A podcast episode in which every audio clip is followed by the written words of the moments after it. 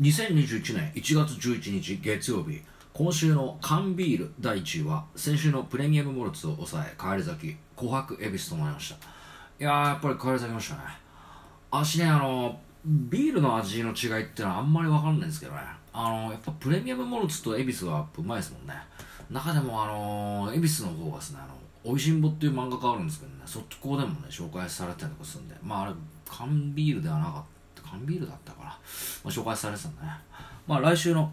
まあ来週も皆さんの投票お待ちしております。さてこの番組をそろそろおしまいのお時間となってまいりました。あの昨日なんですけどねあの急遽スペシャルウィークってことであの親友のカトリスとですねあ NFL のアメリカンフットボールの中継を見ながら、まあ、オーディオコメンタリー的に放送して放送も配信してみようと思いまして、まああのー、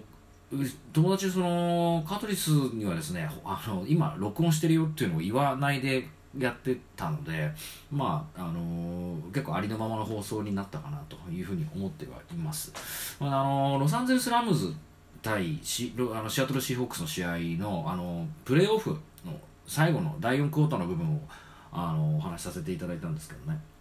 あの2020年の NFC ナショナルフットボールカンファレンスの、まあ、略なんですけど NFC っていうのは、まあ、あのプロ野球でいうとこのセ・リーグパ・リーグの、まあ、パ・リーグみたいなもんなんですけど、まあ、その中であの東西南北の地区に、まあ、さらに分かれてましてで各地区に4チームずつあるんですよ。なので NFC には合計16チーム。でアメリカンフットボールカンファレンス AFC っていう方もな東西南北の地区に分かれてて各地区に4チームで合計16チームあるんで、まあ、合計32チームが、まあ、アメリカンフットボールのチームにあるんですけどで最終的にその AFC、NFC の1位同士が戦う、まあ、あのプロ野球の日本シリーズが、まあ、スーパーボールって言われる試合になるんですね。今年でいうと2月8日に開催される予定なんですかね。あの去年はですねこの AFC のカンザスシティチーフスと NFC の、えー、サンフランシスコ 49ers が戦ったんですよでまああのカンザスシティチーフスが勝ってで今年もかなりね強いですね、チーフスはね。もうあの、去年の強さを全然失ってないですよね。その、対するですね、去年チーフスとスーパーボールで戦った 49ers はね、本当に今年調子悪くて、まああの、あの、なんていうんですかね、その去年のサンフランシスコ 49ers は何だったんだろうって夢だったのかなみたいなふうに思うような節もあるようなちょっとどうなっちゃったんだろうって感じなんですけどね。そのチーフスの方はね全然勢いを失ってないんで、まあ、あの一番順当にいくとですね、あのー、成績が一番今いいのが、まあえーと、AFC だとチーフスで NFC だとパッカーズグリーンベイパッカーズになっちゃうんですね。だからまあ結構、まあ、パッカーズも、まあ、あの順当に強いので最後スーパーボールがあ、まあ、チーフス対パッカーズってなっちゃうとちょっとこうなんかなというふうに思ったりするんですけどもう昨日そのカトリスとも喋ってたんですけど、まあ、やっぱそういうこう順当な試合よりはやっぱりこうタイタンズとか、あのそういったチームが番狂わせ的にこう出てきたりとかすると面白いかなっていうふうに思うので、まあ、あの私自身はですねあのロサンゼルス・ラムズのファンなんでねあの応援はしてるんですけどね、まあ、あのちょっとねまだまだ見のこう2月8日ぐらいまでは楽しませてもらいたいなって思ってるわけですね。で、まあ、あの昨日オーディオコメンタリーで副音声的に流したのがプレーオフっていうやつでアメフトはですねあのまずレギュラーシーズンと言われる試合が今年からは17週分になりましてそのレギュラーシーズンの成績の良かった7チームが AFC、NFC それぞれから勝ち上がるんですね。だから32チームから14チームになるわけですよ。で、まあ、強い順にシード権とか、まあ、もちろん有るまあ、有利な試合組にその後なっていくわけなんですけども、昨日の試合はその NFC3 位のシアトルシーホークスと6位のロサンゼルス・ラムズの試合だったんです。まあ、順当にいけばその中でも3位のシアトルシーホークスの方が、まあ、実力が上ってことになりますからあ足物やのラムズは負けちゃうかなと思って覚悟はしたんですよ。で、まあ、レギュラーシーズンと違いましてですねこのプレーオフになっちゃうともう負けたら5ホームなんですね。そこでおしまいなんですよ。だから気合も違うんですけどね。あのシーホークスとラムズはですね NFC の西部地区で同地区にいるチーム同士なんですよ。なのでその中でも1位はシーホークス、ね、2位がラムズだったんですでそんな因縁の試合だったんですけどね。まあ勝敗は昨日の放送の通りでしたよ。まあいや本当に何が起こるか分かんないですけどね。まあ、ちょっとね、あのー、予告もなくね、あの昨日あんな感じの放送になっちゃって、で個人的には、まあ、ああいうのやってみたいなっていうのを思ってて、まあ、よかったんですけどね。で、あの試合もまあいい試合だったんでね、第4クォーター盛り上がりすぎちゃって、で、1クォーターがですね、15分なんですよ、試合っていうのは。なんですけど、ワンプレーごとに時計が止まりますし、タイムアウトとか反則とかね、映像でプレーを確認したりとかっていうのがあるんで、結局15分が40分ぐらいにはなっちゃうのがアメフトなんですよ。まさかね、3回分の放送になっちゃうとは思いませんでした。まあちょっと、ぶつ切りになっちゃったりとかしてたので、聞き苦しいところもあったかもしれないですけど。まあでも個人的には面白かったですし、まあ、聞き直してもですね、あのー、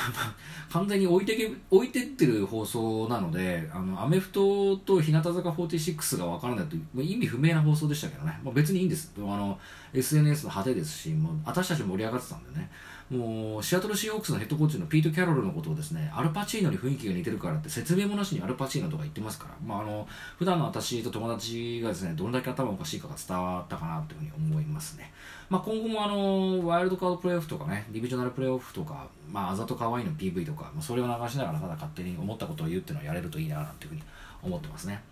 しかしですね、昨日ですよ、あの昼の11時半からそのアメフトを見て飲むっていうのを始めたんですけどね、ま解散したのが日付が変わってからですからね、だから正直ですね、朝、今朝ですね、めちゃくちゃ二日酔いでしたね。頭も超痛くて、でこの時間になって、もう今、あの日本時間で言うと、うんと、夜の10時過ぎなんですけどね、この時間になってもちょっと疲れてますね。まあ、声に出てますよ、疲れが。鼻もちょっと出てますしね。で喉もすごい痛くてもうそれはそうですよね。12時間以上酒飲んで喋り倒してたわけですからね。まあ、あの結局今日もちょっといろいろあって飲んじゃったんですけどね。まあ明日は飲みません。本当に。休館日ですね。それ作んないとね。で昨日12時間以上飲みながらアメフトの試合をですね3試合見たんですよ。でシーホークス対ラムズとインディアナポリスコルツ対あのバッファロービルズ。それからタンパベイのあのバッカニアーズ対ですね。あのフットボールチームワシントンですね。もうくたくたですよもう。アメフトの試合ってですね、あの現地で見るとか、有料チャンネルに登録しない限りですね、まあ1週間に1回から3回ぐらいしか見られないんですけどね、このプレーオフになってからですね、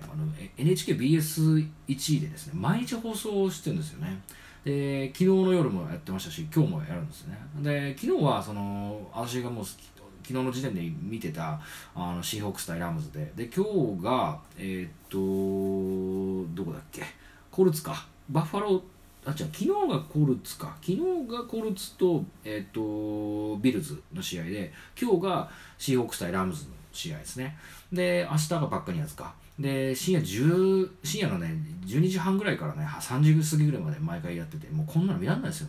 映画も見なきゃならないしラジオも聞かなきゃならないしなんででしょうねもう家でぼーっと過ごすってことが昔からできなくてどんどんやんなきゃいけないこと増やしちゃってもう自分で自分を苦しめちゃってるんですよね。いやもう疲れたなっていうところでまあでも12時間話してて。昨日ちょっとその子で話になってあの今日もそんなに試合あの放送の話が少ししかないんであれなんですけどね「あのスラムダンク映画化するよっていう話をちょっとその時もしまして、まあ、その話2分ぐらいで話そうかなって今思ってるんですけどあのまあ「スラムダンクあの映画化しますっていうことに関してはもうその友達ともねもうこういうの話題が出る前からですね、もう常々ですね、いその話になってるんですけど、スラムダンクはですね、アニメシリーズが、あのー、いわゆるその神奈川の大会のあたりで終わっちゃってるんですよね。で、全国大会編っていうのはアニメ化されてないんで、まあ、アニメ化したらですね、あそこをはもう、もしアニメになったらもう絶対見に行くぐらいの、まあ、ドル箱っていうか、もうヒットすることがもう約束されてるようなところなんですけど、まあ、ずっとそこがアニメ化されてなかったんですよね。でも一応アニメ化しますっていうのが今回発表があったんですけどどこの部分をアニメ化するのかっていう話にはなってないんですよね。であのそ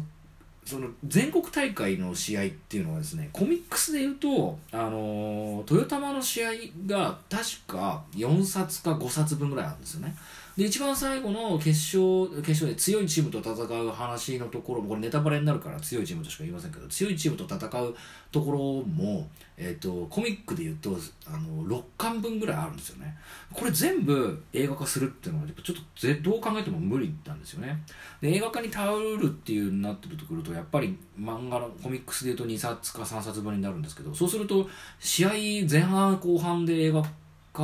映画を分けるっていうのもちょっと寒いというかそれもなんか映画化しました全国大会編ですっつって前半戦ですっていうふうにね公開した後1ヶ月後にまあ後半戦って言ったらまあ見に行くかもしれないけど、まあ、やっぱ一気に見切りたいなと思うんですけどそうすると多分もう3時間とか4時間の試合映画が映画になっちゃうししかもその高校のそのバスケの試合がもう20分20分の40分の試合なのにあの映画化すると3時間以上あるっていうよくわかんないことにもなっちゃうし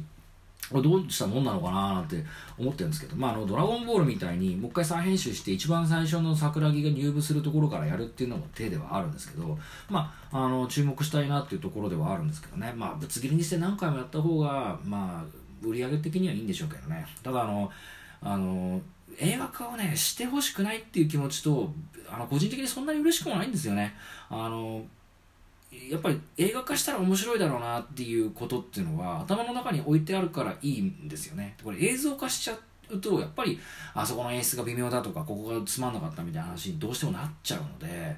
あのドラゴンボールのね復活の F なんて本当にそういうのをされてるもんですけどねあれやっぱ見たくなかったなっていう部分もあったりとかするんであのー、ダサくんなるぐらいだったらもうこのまま作んないでよよいと。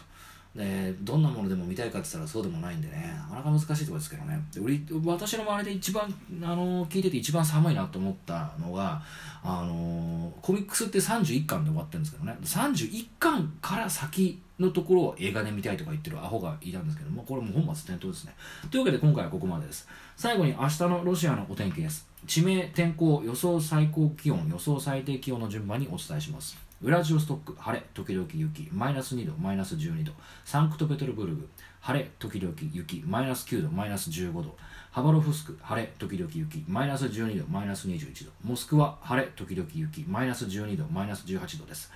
番組では皆さんのお便りをお待ちしております。ここまでのご視聴ありがとうございました。それではまた今度お元気で会いましょう。中島あさみの人類最後の1年間第18回放送昨日の反省とスラムダンク映画化についてを終了いたします。さよなら皆さん悔いのない一日にしましょう。